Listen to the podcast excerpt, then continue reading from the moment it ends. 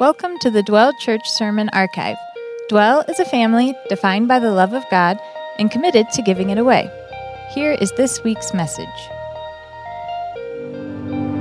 Welcome back once more to the Dwell Digital Living Room. So thankful that you could join us this morning. We're continuing our How to Be series where we're looking through the book of Psalms and seeing uh, ways that we might live more into this Jesus life. So today we're talking about commitment. Now, uh, before I dive in, I have to do a brief, unauthorized, completely non historical history of commitment. Back in the 80s, by the way, most of my research is done uh, based on television programs that I watched growing up in the 90s. Just a little FYI there. So, uh, back in the 80s, at some point, someone came up with the term fear of commitment. Okay? And in fact, uh, in 1987, there was a book that was written by um, some folks that wrote a book called Men Who Can't Love and uh, I don't know if they really like caught a wave that was already swelling or really were sort of the genesis of this whole movement, but they even came up with a term called commitment phobia, And so the basic idea was that there was something changing, or at least something that someone had noticed about men and how they lacked committing, or lacked the ability to commit, or were actually afraid of committing, fear of commitment. Now, they later had to rewrite the book to include women too, because this isn't a solely men kind of problem. But it sort of like started this whole thing where now popular culture has recognized that there is a commitment fear and a problem that is arising in society uh, that is something that we really hadn't dealt with before as a society. You've probably seen this in every 90s sitcom from Seinfeld to Friends to anything else that was on TV, and basically any movie during that time period that starred Hugh Grant in it, right? Like, I don't know what it is about this, you know, cheeky British fella, but he is the king of fear of commitment movies. Concurrently, you had like the rise of lack of commitment in as a lifestyle. You developed the serial bachelor and the serial bachelorette, uh, the decline of marriage rates, the attack on the belief that the entire uh, marriage system is even healthy or beneficial. Also, you can continue to cite Hugh Grant movies, right? This is still sort of, uh, he's kind of the guy that is the serial bachelor in every movie. Now, here's what's really interesting uh, these two movements were happening simultaneously but also working working together. And they found this sort of like marriage on the other end. One movement saying like oh you don't want to commit you're afraid to commit. And then the other movement is saying well commitment is not necessary. And all the while, uh, those two things are sort of like growing closer and closer together to like uh, build momentum and sort of snowball into an even bigger movies. Now, or movement. Now you can enter the 2000s. Postmodernism has finally sort of reached popular culture. Philosophers have been talking about it for years, but now everybody's sort of buying into these ideas. And uh, it's no longer just for the philosophers and the nerds. Uh, we're deconstructing every single thing that we can get our hands on as a society. Nothing is sacred anymore. Nothing uh, is outside of our range where we can sort of take it apart and see if it is worthwhile and meaningful for us. What that means is that our long-standing structures and systems become start to become meaningless. You can now leave your family if they don't really do it for you, uh, or if you have problems with them. You can now drop that relationship with you if you want. Uh, if it doesn't make you happy, then you can ditch it. Uh, this is all the all of the things that are happening throughout the thousands we drop feeling bad, and because of that, we drop feeling bad over breaking up plans or breaking up with people. Uh, we shouldn't feel bad about breaking care or breaking things that we don't want to do. We shouldn't feel bad about not committing to the things that we don't want to do. And the result is that now we've reached a society where commitment is not even necessarily, you know, praised as a virtue.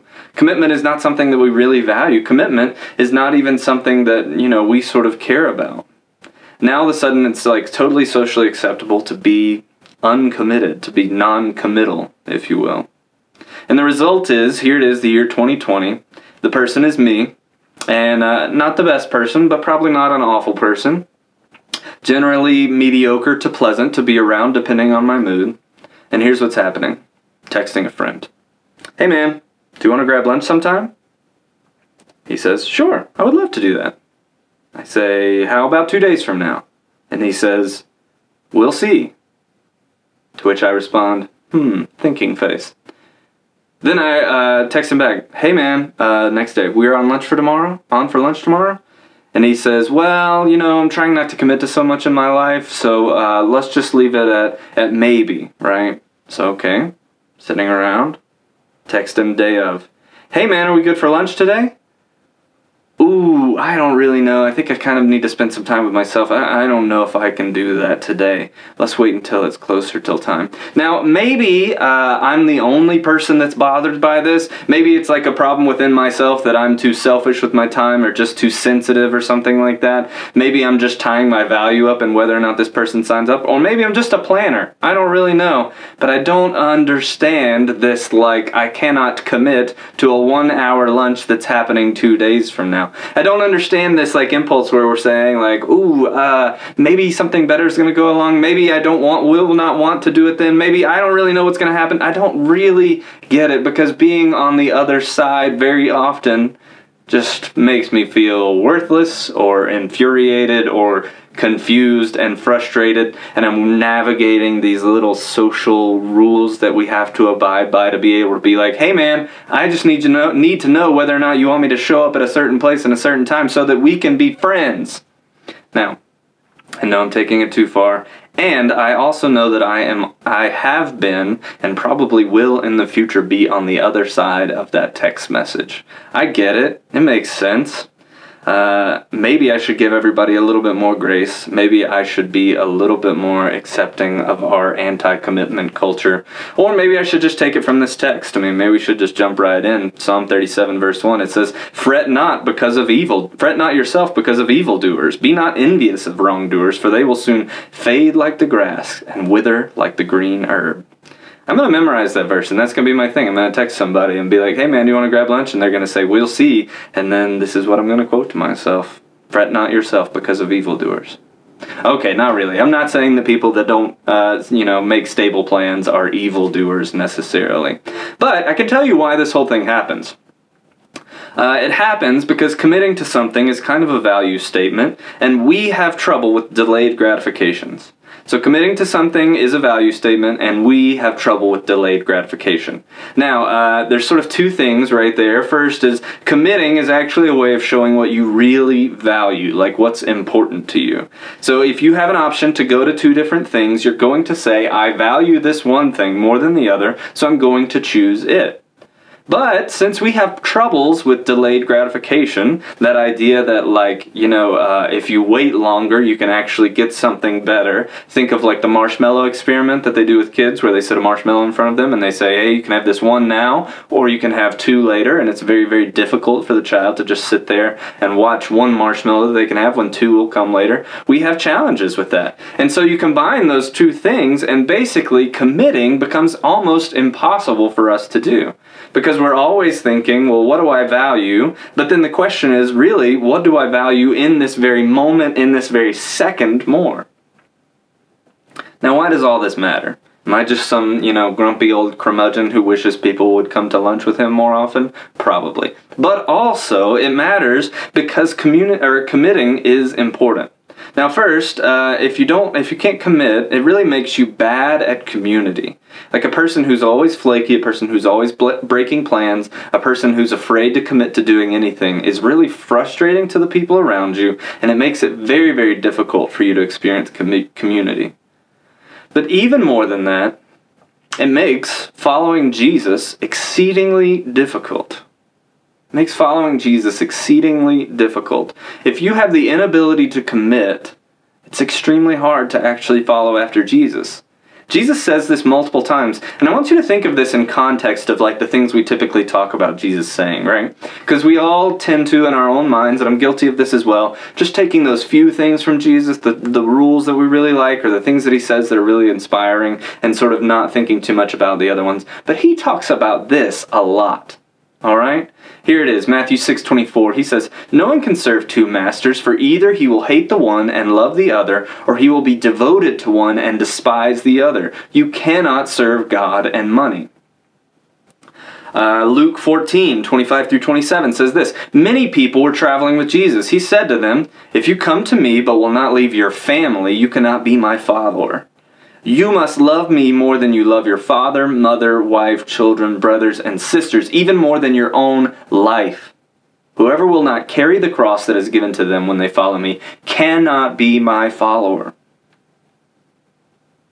Mark 8, 34 through 36 says this, and calling to the crowd, or and calling the crowd to him with all his disciples, he said to them, If anyone would come after me, let him deny himself and take up his cross and follow me.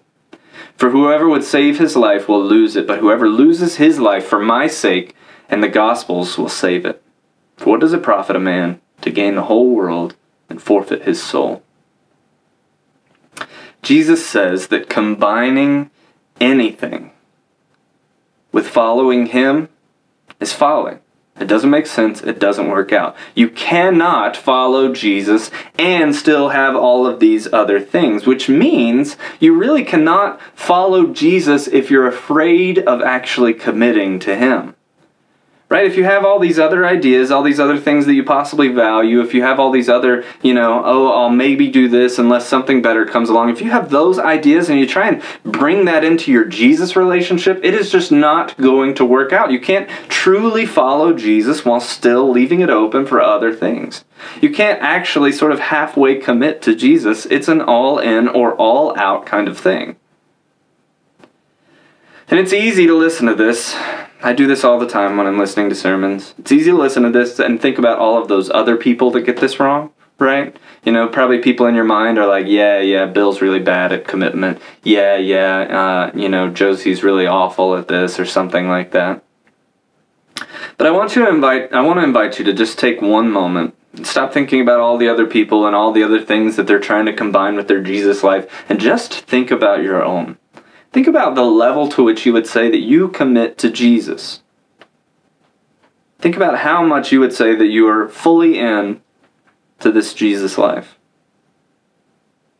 Maybe even ask yourself then this question if you don't if you can't answer that question by saying I'm 100% in with Jesus, I follow him, he guides every single decision and every single thought of my day, I'm all the way committed.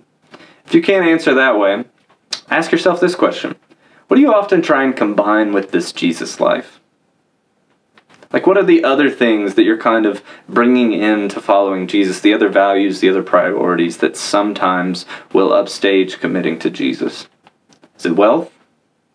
Chasing after uh, that American dream? Is it happiness and comfort to say, like, you know, I'll follow Jesus as long as it's continuing to make me more and more comfortable? Is it family? This is sort of a, a huge American idol because somehow uh, the church has sort of established itself as the center of, you know, um, promoting family health and wellness when really we should be the center of promoting Jesus, which then hopefully leads to a healthy family, not sort of getting those cart before the horse mixed up and backwards.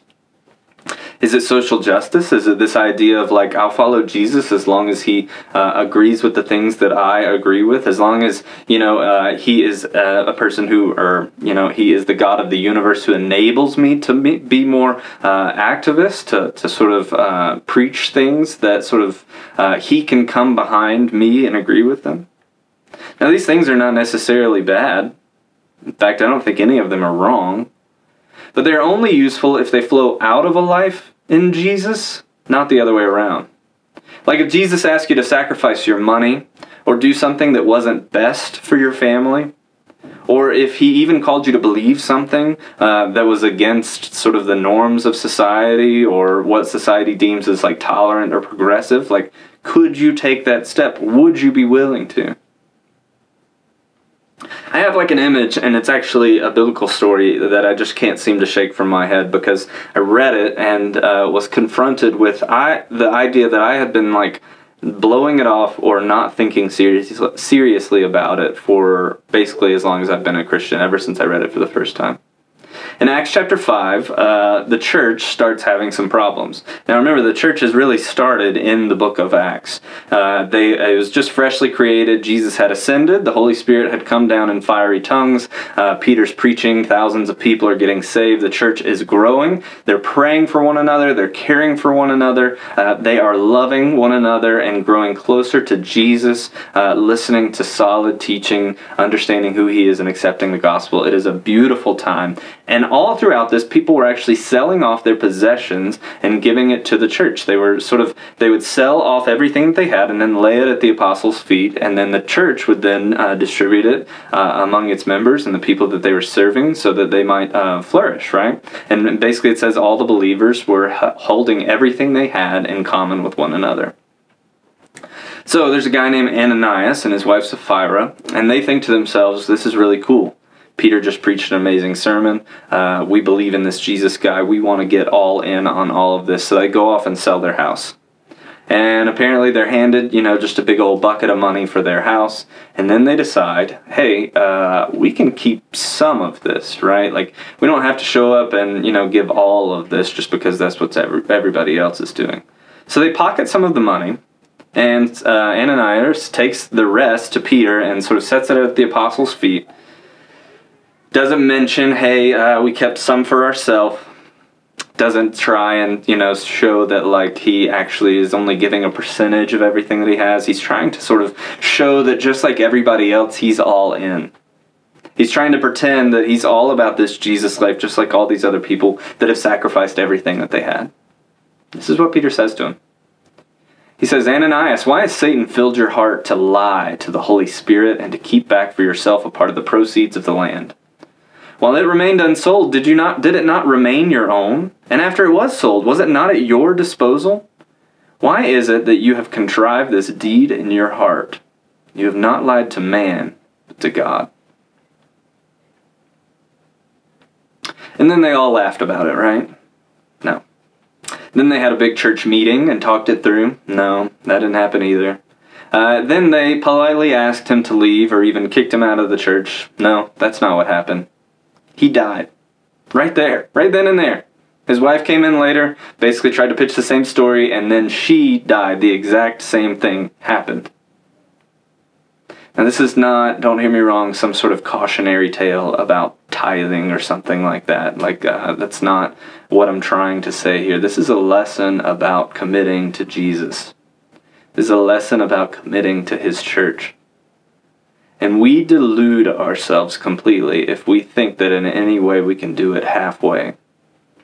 If we think that Jesus is impressed by our halfway efforts if, we think that we can fool him by sort of bringing this Jesus and into the church. It's not the type of church that I want to be because I don't think you can even be a real church and be sort of a collective of people halfway in.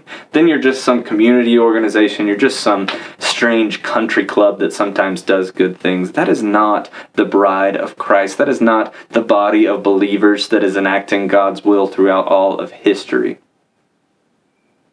It's not the church that I want to be. In fact, I've been thinking about it in terms of this lately, and uh, it's kind of a tricky thought, but it, it's sort of the reformatting, reframing that I'm having about the church, especially in this moment. You know who I'm really, really interested in and excited about as a pastor? The people that are all in. The people that are fully committed, they're saying, I just want to know what Jesus has to say so that I can do it and apply it to my life. I don't really care the cost. I don't really care uh, what it's going to take from me. I just want to know what Jesus wants me to do and how I can do it. Now, I'm not saying that those people are perfect, and, and honestly, that is many of you guys right now uh, uh, fully committed to who Jesus is. I'm not saying that, you know, these people are perfect, that they never slip up, that they never get selfish, that sometimes while taking steps forward towards Jesus, they don't take steps back. Like, don't get me wrong, I'm not trying to paint some picture of, like, you know, I only care about saints who are amazing, you know, and just give everything that they have. But I just really drive a lot of life, get a lot of joy from living in community with people who are trying People who can say, I know I'm selfish and broken sometimes, but what I want to do, what I'm trying to do desperately, is to follow after Jesus with all that I have. The other people that I get really excited about are people that are teasing out Christianity, people that are sort of trying it out for the first time, people that are exploring. Maybe they don't know Jesus yet, maybe they do, but they haven't quite decided whether or not they want to lean in or not. Those people I also get extremely excited about. I love people uh, experiencing Jesus for the very first time and maybe even feeling that tug from the Holy Spirit. But what I'm recognizing is that I'm very frustrated by the people that are all the way in between People like, yeah, I want to sort of, you know, kind of have a on again, off again relationship with the church. People that are like, oh, well, you know, I will do this community thing with the church. I'll, I'll be a part of the church as long as it doesn't cost too much to me and my time or freedom or money or energy. And yet, I think we, as the American church, and Dwell is no exception to this, very often cater to those people. We say, like, okay, well, you know, like, we need to make church as low a bar as possible. We need to make commitment as low as possible so that those people can feel comfortable when they show up. I don't know what this is going to turn out to be, Dwell Church, and I, I don't want to make some sort of like, you know, line in the sand statement, but I, I will just say I think moving forward, as we're sort of rediscovering what the church is and what it should be, those are the two people the sort of people that are fully bought and committed to Jesus, and the people that don't quite know Him yet fully. Those are the two people we need to build our church around. Now we're not gonna, you know, kick out people because they seem like they're halfway into us or anything like that. But no longer are we going to cater around their comfort and their pleasure. So, how do we do it? How do we be fully committed? Like maybe you're a person like me and who's saying like I want to be committed to Jesus and sometimes I am, but sometimes I slip up, sometimes I'm not quite on that track. Here's the, the very small verse that I want to take from today's psalm, and you can go back. I highly encourage you uh, to read through the entire thing. It fits really well in a context, and there's actually some of our discussion questions that'll hit another point uh, of this psalm. But here's what David says He says, Delight yourself in the Lord, and he will give you the desires of your heart.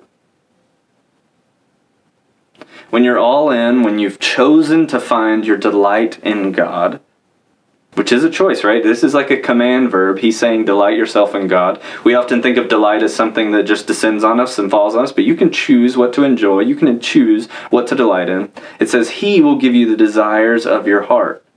Now, take the second half of this verse and switch out desires of your heart for what your heart delights in, which I don't think is too strange of a switch. But then the verse reads something like this Delight yourself in the Lord, and He will give you what your heart delights in. This is what I like to call the reciprocal nature of Christianity. That the more you choose to find your delight in God, the more He gives you more of Himself, and the more you delight in God, and so on. Right? So you, you say, I want to delight in God, then God gives you more of Himself or lets you experience more of Himself, which causes you then to delight in God, which then causes you to start the whole process right back over. The more you find and delight in God, the more He gives you more of Himself, the more that you delight in God. Now, some analogies are helpful here, right? Think about running. The more you run, the better you get at running. The further you can run, the more you enjoy running. Think about reading. The more you read, the faster you read, the more you want to read more. Think about TikTok apparently. I don't know. I guess it has to be this way because i really don't understand why anyone else would why anyone do would do it. At first you're all like ew this is kind of cringy and i don't really like it. I don't want to get into that. I don't need another social media. And then the very next day you're like you know posting the dance video or whatever's going on right? I don't really get it. Maybe that's a bad example.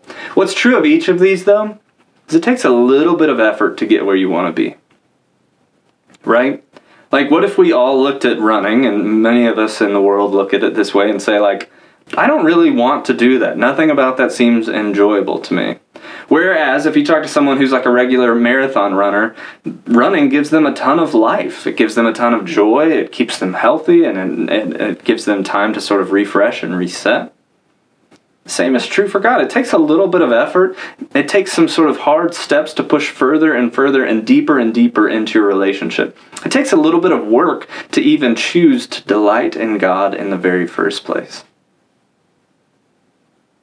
But what is also true is that every small step that you take towards God, every time you choose to find your delight in Him as opposed to something else, it rewards it with massive changes within you. Now, it's not instantaneous. It's not sort of a, you know, give more to get more kind of relationship. But what it is, is when you choose to sort of take those little, little steps, those sort of like small initiatives on your end to find your delight in Him and not anything else.